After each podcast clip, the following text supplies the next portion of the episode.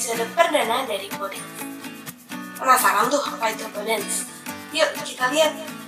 Podens merupakan program terbaru dari LPM Edens FEB Undip. Podens sendiri merupakan singkatan dari Podcast Edens. Podcast ini akan memberikan topik yang menarik seputar ekonomi, jurnalistik, dan tentunya sangat informatif. Nah, jadi udah pada tahu kan Podens itu apa? Di episode perdana kali ini, kita akan mengangkat tema wajah Indonesia pasca. Nah, tentunya kita juga mengundang sumber yang sangat informatif dan bisa menambah wawasan kalian semua. Yaitu ada Bapak Abra Elmama. Bapak Abra ini merupakan peneliti di INDEF, di mana beliau selaku Head of Center of Food, Energy, and Sustainable Development. Dan beliau juga uh, menjabat sebagai manajer ekonomi pada Sekretariat SDGs Pemerintah DKI Jakarta. Jadi, yuk langsung aja kita ngobrol bareng Bapak Amra. Uh, halo Pak. Halo ya dengar baru. Iya. Gimana? Ada-ada Eden semua sehat? Sehat Pak. Masih ini libur atau gimana? Uh, masih kuliah Pak. Belum puas. Iya masih kelas online. Oh masih ini di dari kos dari rumah ya? Iya. Hmm, oh belum puas? Iya belum ini pak. Uh, gimana kabar hmm. Bapak Abra sendiri? Ya alhamdulillah baik. Ini juga di rumah terus ini udah tiga bulan saya juga. Minggu ini baru seminggu sekali baru ke kantor. Mungkin bisa cerita-cerita sedikit nih Pak pengalamannya dari apa waktu kuliah dulu terus sekarang di Indef dan jadi manajer ekonomi di sekretariat SDGs di Provinsi DKI Jakarta.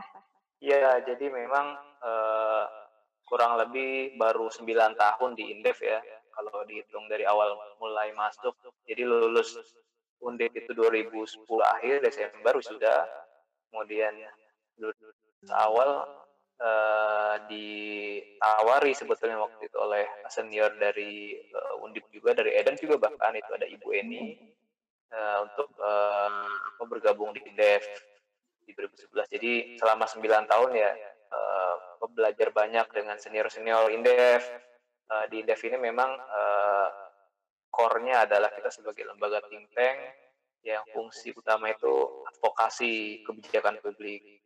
Jadi memang hmm. pengalamannya sangat berharga sekali di selama di Indef dan selama di sini eh, betul-betul bisa mengasah eh, kemampuan dalam uh, apa menulis ya dalam berpikir kritis juga dan juga apa dalam advokasi kebijakan-kebijakan publik. Nah, dalam perjalanannya tentu Indef memberikan uh, pintu yang sangat lebar untuk ber uh, apa karya juga di luar indef ya karena juga banyak juga kesempatan-kesempatan buat kita terlibat di dalam uh, apa, pekerjaan di luar indef.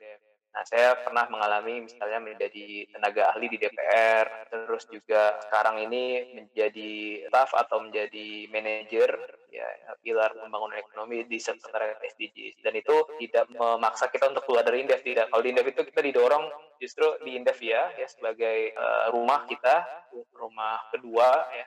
Kemudian uh, kita bisa berkarya juga di luar. Ada juga di di Indef yang menjadi dosen. Jadi mungkin itu uh, salah satu kelebihan Indef dibanding eh, lembaga-lembaga uh, atau uh, pekerjaan yang lain ya. Karena kalau pekerjaan lain pasti yang, yang dikerjakan hanya di kantor itu aja gitu. Kalau di Indef ini memang agak unik. Oh gitu ya Pak. Jadi ba dapat banyak pengalaman ya di Indef sendiri. Nggak hanya di yeah. kantornya itu aja, tapi di luar Indef juga. Tuh, Indef sebagai jembatan kita untuk uh, menjalin uh, jejaring dengan seluruh uh, stakeholders ke pemerintah, bahkan ke legislatif, ke pengusaha, gitu. misalnya melalui kadin, ke kampus-kampus, ke bahkan juga ke kelompok uh, pekerja buruh. Jadi kita karena kita sebagai lembaga independen, ya kita tidak berpolitik secara praktis, ya kita uh, memiliki kredibilitas dan percaya oleh publik sehingga kita bisa diterima oleh siapa terutama juga oleh media. Nah, Indef ini juga salah satu ciri khas ataupun kelebihannya adalah kita sangat baik hubungannya pergaulannya dengan uh, media baik cetak, televisi, ya, online. Bahkan kita juga punya grup khusus antara Indef dengan uh, media nasional. Ketika kita ada kegiatan, ya, ada diskusi, kita selalu berinformasi. uh, di manajer ekonomi yang di sekretariat SDGs di Provinsi DKI Jakarta itu uh, mungkin mau bisa ceritakan sedikit pekerjaan di sana itu seperti apa? Jadi saya uh, masuk bergabung dengan sekretariat sejak awal tahun 2019 lalu, sudah setahun lebih. Nah, jadi ini SDGs atau Sustainable Development Goals atau tujuan pembangunan berkelanjutan ini merupakan kesepakatan atau konsensus global yaitu dimulai dari tahun 2015 dan ditargetkan sampai tahun 2030 di level global. Nah, di level nasional Indonesia juga bergabung dengan konsensus tersebut. Di level nasional ada juga sekretariat SDGs nasional di bawah Bappenas. Nah, di tiap provinsi didorong untuk juga membentuk sekretariat SDGs. Nah, salah satunya adalah Provinsi Jakarta. Nah, uh, Jakarta baru akhirnya setelah uh, apa gubernur terpilih baru tahun 2017 ya Pak Anies Baswedan baru membentuk uh, apa RPJMD sampai tahun 2022 dan juga membentuk sekretariat atau tim koordinator uh, sekretariat SDGs.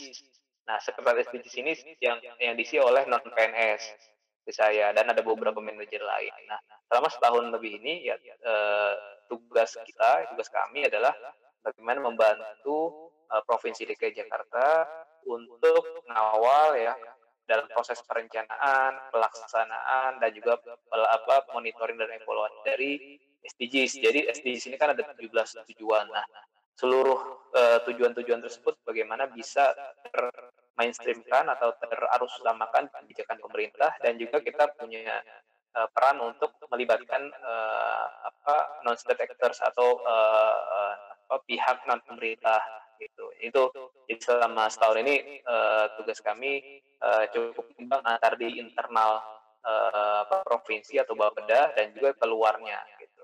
Jadi kita menjembatani kita sebagai sekretariat SDG sebagai hub untuk sama-sama bisa mensukseskan SDGs. Sepertinya di Jawa Tengah juga sudah dibentuk gitu sekretariat SDGs.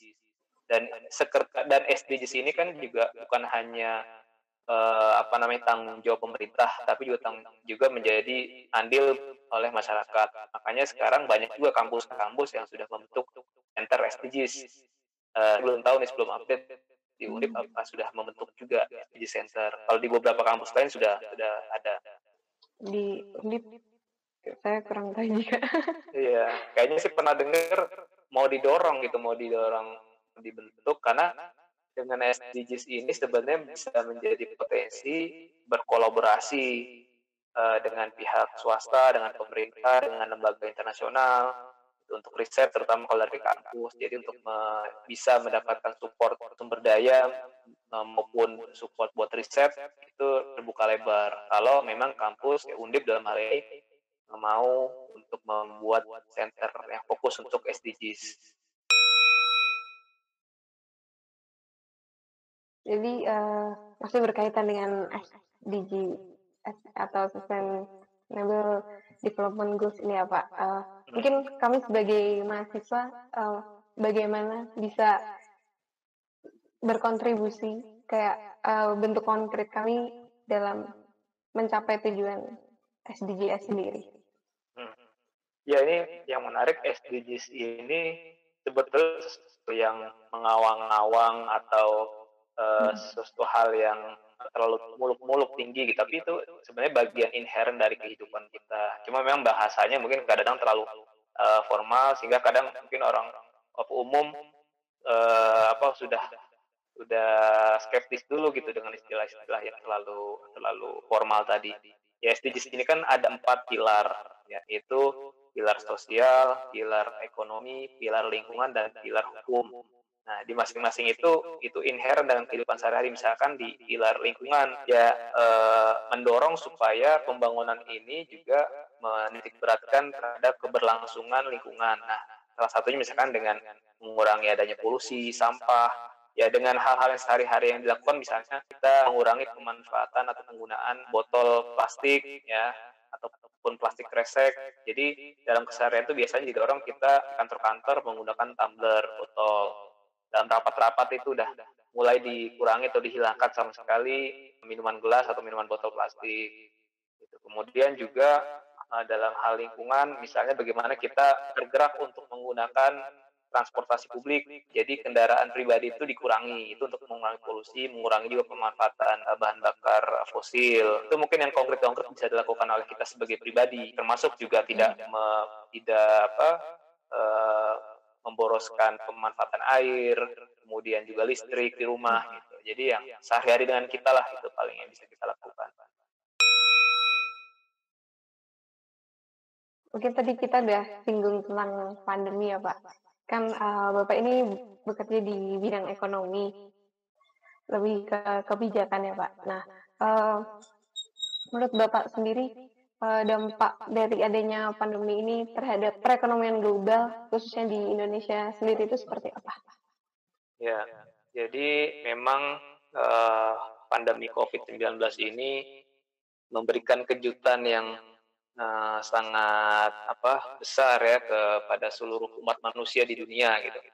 Karena yang awalnya tahun awal Januari 2020 ini, ya waktu berita tentang COVID ini baru ada di Wuhan, di Cina, ya kita tuh sebetulnya juga dengar adanya kasus itu, cuman ya kita kayak semua semuanya merasa ini belum jadi ancaman buat kita gitu, baik masyarakatnya juga pemerintah. Uh, tapi kita udah waktu itu di bulan Januari sudah mulai mencoba meraba-raba, memprediksi kira-kira kalau ada uh, wabah penyakit di Cina, dampaknya terhadap ekonomi dunia dan ekonomi Indonesia itu seperti apa.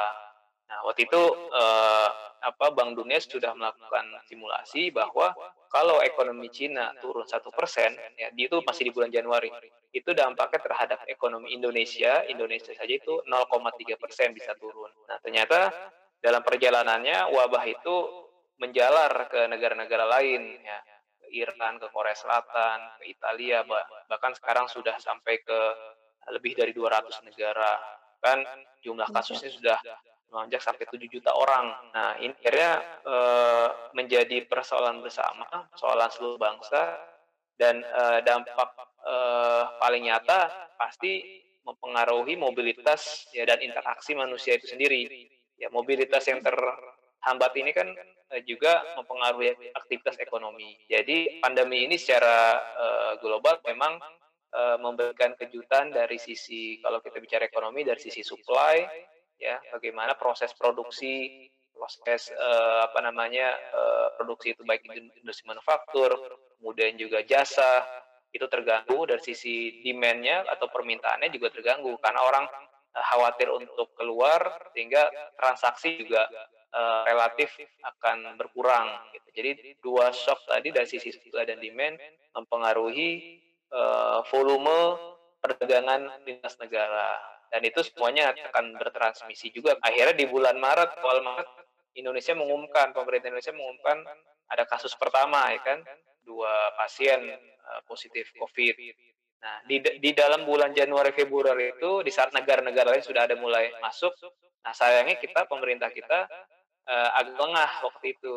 Malah sempat bikin uh, jokes-jokes ya kan? Bikin lulu, uh, apa uh, lelucon gitu makan nasi kucing uh, kuat ya, gitu. betul. dan sebagainya. Jadi kurang sigap mengantisipasi kalau Indonesia kemasukan uh, virus itu kita harus apa? Sehingga akhirnya di bulan Maret itu uh, ketika sudah masuk ternyata penyebarannya sangat cepat sekali. Bulan Maret bulan April sehingga ketika uh, penyebaran itu cepat membuat kepanikan di masyarakat di awal Maret terutama ya itu terjadi uh, kepanikan masyarakat berbondong-bondong ada fenomena berbondong-bondong memborong uh, masker, hand sanitizer, alat-alat kesehatan. Saya sendiri ngalamin waktu tanggal 1 atau tanggal 2 Maret ya ketika ada pengumuman itu langsung sebelum pengumuman saya sebenarnya udah saya pribadi sudah sempat berpikir juga, ini kayaknya perlu juga nih beli masker agak banyak nih atau hand sanitizer. Takut-takut nanti Indonesia kemasukan gitu. Sudah ada bayangan seperti itu. Akhirnya kejadian, saya coba tes pergi ke salah satu hypermarket, coba beli so agak sorenya, ternyata sudah habis diborong. Kata kasihnya itu jam 12 siang setelah pengumuman, masyarakat tuh banyak yang beli berdus-dus uh, masker, hand sanitizer, tisu basah bahkan gitu. Jadi itu fenomena yang uh, menarik menunjukkan bahwa uh, masyarakat memang sangatnya mudah tersulut dengan efek psikologis ketika ada suatu uh, masalah. Nah, ini juga menggambarkan sebenarnya psikologis yang juga dirasakan oleh pemerintah ketika pemerintah harus menerima kenyataan ternyata COVID ini sesuatu hal yang nyata gitu. Jadi bukan sesuatu mitos tapi nyata dirasakan. Pemerintah akhirnya juga agak gagap awal-awal. Di awal-awal agak terlambat menyusun uh, protokolnya seperti apa akhirnya baru setelah seminggu dua minggu kemudian baru uh, itu sudah mulai tarik menarik tuh uh, tentang uh, wacana apakah Indonesia perlu atau Jakarta khususnya waktu itu perlu melakukan lockdown atau uh, penguncian seperti di beberapa negara seperti di Wuhan. Nah itu dan dua minggu itu jadi perdebatan. Indef, uh, saya juga di Indef termasuk yang kita vokal juga waktu itu memberikan masukan pemerintah harus segera nih ambil sikap. Ini penyebaran COVID ini bukan hal yang main-main, harus diambil keputusan. Kalau memang dibutuhkan untuk eh, karantina atau lockdown, harus diputuskan segera. Jadi orang nggak bisa keluar masuk antar wilayah yang memang sudah uh, terpapar oleh virus corona. Tapi akhirnya pemerintah dalam perjalanannya yang mempertimbangkan ada dampak uh, selain kesehatan ada dampak juga ke ekonomi, ke sosial, ya. Akhirnya membuat kebijakan yang uh, di tengah-tengah yaitu uh, membuat apa kebijakan uh, pembatasan sosial berskala besar atau PSBB itu sebagai jalan tengah tadi supaya ekonominya masih sebagian masih bisa jalan sektor-sektor tertentu tapi kesehatannya masih bisa dikawal. Nah PSBB sudah berjalan dalam uh, hampir dua bulan belum selesai belum menurun kasusnya bahkan uh, trennya meningkat hari ini ya kalau kita dengar berita tuh sudah rekor kasus positifnya tembus 1.200 orang. Sebelum-sebelumnya itu 300, 500, kemudian tembus 1.000 kemarin, hari ini 1.200. Nah, tetapi kita sudah memasuki euforia baru. Pemerintah sudah menarasikan situasi baru, kita akan memasuki situasi uh, normal atau uh, norma baru Nah, walaupun dengan protokol-protokol uh, yang dijanjikan akan ketat, tetapi realitasnya kasusnya terus bertambah. Nah, jadi uh, saya pikir perkembangannya adanya COVID-19 ini di level global maupun di nasional ini masih menjadi uh, musuh bersama, musuh yang sangat besar, dan ini sama sekali belum menunjukkan tanda-tanda uh, apa perbaikan. Yang sayangnya juga di saat negara-negara lain sudah relatif berhasil melewati kurva itu uh, flat ya flattening atau menurun sudah memasuki puncak dan menurun ya sehingga mereka wajar ketika mewacanakan adanya pelonggaran. Di Indonesia ini belum ada titik puncak titik puncaknya belum kita lihat kita tuh belum menurun. Nah di saat kita belum menurun tapi kita sudah uh, apa dipaksa ya terpaksa untuk melakukan pelonggaran. Nah itu juga akan sangat membahayakan juga buat uh, Indonesia dari sisi kesehatan buat keselamatan masyarakat dari sisi ekonomi. Ya, memang naik terus tuh, Pak. iya nih. Belum tahu kapan pandeminya berakhir. Sudah masih, di masih gelap. Kalau seperti yang tadi Bapak bilang kan Indonesia oh pemerintah pasti kan mengeluarkan kebijakan ya pak?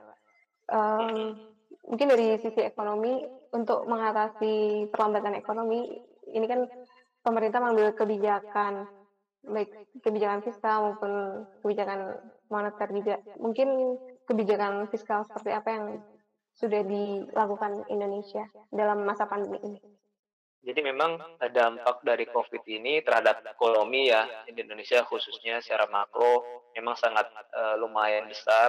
Uh, jadi sejak uh, COVID masuk Indonesia, beberapa lembaga internasional dan juga pemerintah sendiri sudah melakukan proyeksi kira-kira uh, pertumbuhan ekonomi Indonesia di tahun 2020 ini akan sebesar apa gitu. Jadi ini misalnya beberapa lembaga internasional seperti JP Morgan memproyeksi ekonomi kita tahun ini minus 1,1 persen. Kemudian ada di Economist Intelligence Unit juga memprediksi minus 2,2 persen. IMF pun memprediksi ekonomi kita akan uh, terkontraksi. Pemerintah pun ya walaupun membuat dua skenario, ada skenario berat uh, itu masih agak optimis ekonomi kita tumbuh 2,3 persen, tapi ada juga pemerintah menyiapkan skenario sangat berat, bisa minus 0,4 persen. Tadi karena dari sisi suku terganggu, dari sisi daya beli masyarakat juga terganggu. Terbukti di pertumbuhan kuartal 1 eh, 2020 ini, pertumbuhan ekonomi kita kan juga melemah ya, sampai tumbuh hanya tumbuh 2 2,7 persen gitu. Nah ini kan eh, mencerminkan bahwa eh, tekanan terhadap ekonomi kita tidak eh, main-main ya. Bahkan tadi pertumbuhan kuartal 1 2,7 persen Sedangkan uh, Januari sampai Maret itu kan relatif uh, COVID itu masih baru ya, di, baru di Maret gitu. Jadi di bul di kuartal kedua dan selanjutnya ini yang diperkirakan akan semakin uh, dalam perlambatan uh, ekonomi kita. Nah, untuk itu supaya bisa me, apa, mencegah jurang perlambatan ekonomi Indonesia yang lebih dalam, nah, pemerintah tentu memiliki kewajiban juga untuk menangkal tadi dengan dari sisi fiskal mengeluarkan kebijakan-kebijakan. Nah, kebijakan-kebijakan yang dilakukan oleh pemerintah atau stimulus yang dikeluarkan oleh pemerintah tentu punya beberapa saluran ya. Kan kalau kita lihat struktur ekonomi atau sumber pertumbuhan ekonomi itu kan paling tiga ada uh, yang terutama ada dari tiga sumber ya. Dari konsumsi rumah tangga yang sampai 55%, kemudian juga dari investasi swasta, kemudian juga dari uh, belanja pemerintah. Nah, yang pertama uh, stimulus untuk menjaga daya beli masyarakat ya untuk mempertahankan konsumsi rumah tangga itu itu pemerintah sudah uh, mengalokasikan beberapa kebijakan ya dari sisi kesehatannya juga sudah itu sampai 87 triliun ini yang paling terakhir ini uh, angkanya kemudian perlindungan sosial rencananya ditingkatkan dari tadinya 170 triliun jadi 203 triliun. Dan di perlindungan sosial ini terutama juga yang mencolok adalah eh, bantuan-bantuan sosial yang coba pemerintah uh, gelontorkan untuk masyarakat. Yang terkena baik itu kelompok masyarakat miskin dan juga kelompok yang rentan miskin. Nah, yang uh, pasti teman-teman paham bahwa yang tadinya kelompok masyarakat rentan miskin ini mereka masih bekerja, tapi karena adanya COVID, banyak saudara-saudara kita yang akhirnya harus uh, di PHK harus dirumahkan ya karena tidak uh, apa bisa melanjutkan pekerjaan lagi. Sehingga tadi rawan untuk masuk ke uh, apa rentan miskin sehingga mereka tidak ada sumber penghasilan. Kemudian juga ada uh, program selain tadi PKH, kemudian bansos, kemudian juga bantuan pangan, ada yang terbaru program kartu prakerja yang ini juga menuai polemik ya karena dianggap uh, kartu prakerja ini sebenarnya tepat dan efektif nggak sih untuk menyelesaikan uh, tantangan yang ada? Karena kan tadi PHK-nya banyak tapi yang dibutuhkan oleh oleh para korban PHK ini sebenarnya sumber sumber apa pendapatan buat mereka bisa lanjutkan hidup kan jadi bukan buat dalam jangka pendek bukan buat bekerja tapi pemerintah dengan dana 20 triliun itu me, me, tetap melanjutkan program kartu prakerja ini yang sudah berjalan di tiga gelombang kalau tidak salah. Nah itu dari sisi konsumsi. Nah dari sisi uh, supply-nya, pemerintah punya perhatian juga buat menyelamatkan pelaku usaha yang mayoritas adalah UMKM. UMKM ini porsinya ada sampai 95 persen terhadap penyerapan tenaga kerja di Indonesia. Nah, jadi makanya stimulusnya juga diarahkan ke UMKM. Nah, melalui apa? Melalui dari sisi pembiayaan kredit. Kan banyak UMKM-UMKM yang akhirnya mereka mengalami uh, penurunan omset, kerugian. Mereka nih terancam nggak bisa bayar kredit ke bank ataupun ke lembaga keuangan ataupun ke BPR. Nah, pemerintah ya dengan uh, alokasi anggaran tadi mencoba meringankan beban mereka pelaku UMKM. Jadi misalnya uh, mereka yang harusnya bayar nih dalam tiga bulan ini uh, bunganya itu diperbolehkan untuk ditunda, bahkan kalau bunga itu bisa didiskon gitu untuk UMKM. Kemudian pokok utangnya bisa ditunda sampai enam bulan. Itu dari untuk UMKM. Kemudian juga ada juga insentif dari sisi uh, pajak PPH final UMKM juga itu dilonggarkan gitu diberikan diberikan uh, relaksasi juga. Kemudian bukan hanya UMKM, korporasi-korporasi besar juga mendapatkan jatah nih buat stimulus baik itu swasta dan juga BUMN. BUMN ini juga termasuk yang mendapatkan alokasi anggaran atau stimulus yang besar karena BUMN-BUMN banyak yang uh, mengalami tekanan keuangan. Contohnya misalnya Garuda Indonesia. Kan selama Covid ini kan penerbangan relatif menurun drastis kan. Nah, sedangkan mereka yeah. tetap harus bayar uh, sewa pesawatnya, bayar gaji pilotnya, bayar gaji uh, pramugari, pekerja semua. Tetapi penerimaannya uh, berkurang drastis gitu. Jadi ada cash flow-nya negatif. Nah, ini juga mereka uh, berharap bisa dapatkan support dari pemerintah dan juga BUMN-BUMN lain. Jadi uh, menurut saya uh, apa stimulus yang diberikan oleh pemerintah sebetulnya relatif variatif, relatif sudah uh, menyebar ke berbagai sasaran ya dari mulai uh, masyarakat yang miskin, rentan miskin, pekerja, pekerja yang ter PHK, kemudian UMKM, kemudian korporasi besar termasuk juga BUMN, bahkan juga Pemda. Jadi ini yang menarik tekanan atau uh, apa gangguan terhadap ekonomi ini bukan cuma dirasakan oleh pemerintah pusat ya jadi kan pemerintah pusat karena tadi ekonominya lemah penerimaan pajak ini diproyeksi akan tidak sampai atau berkurang 100%. Nah, ini juga dirasakan oleh pemerintah daerah-daerah gitu daerah-daerah yang selama ini e, mengandalkan pemerintah pusat ya sumber penerimaan daerahnya itu pasti akan uh, tergerus juga. Nah, jadi pemerintah juga mengalokasi nih kurang lebih ada sekitar 38 triliun nih stimulus yang diberikan pemerintah pusat buat pemerintah daerah. Nah, nanti juga pasti ada sektor-sektornya juga seperti apa. Jadi uh, kelihatannya ini sudah sudah cukup uh, variatif. Cuma memang kalau kita bandingkan stimulus yang diberikan oleh pemerintah Indonesia dibandingkan dengan PDB itu masih relatif kecil dibandingkan dengan negara-negara lain. Stimulus kita tuh kurang lebih 2,5 persen terhadap PDB. Malaysia contohnya itu stimulusnya 10 persen. Negara-negara maju lain juga di atas 10 persen. Jadi memang uh, mungkin uh, salah satu tantangannya pemerintah belum bisa mengalokasikan stimulus sebanyak yang diberikan oleh negara-negara lain tadi karena memang ada keterbatasan di APBN kita. Sekarang kan uh, kita dalam posisi bisa dibilang transisi menuju new normal ya, menuju new normal dan apakah mampu untuk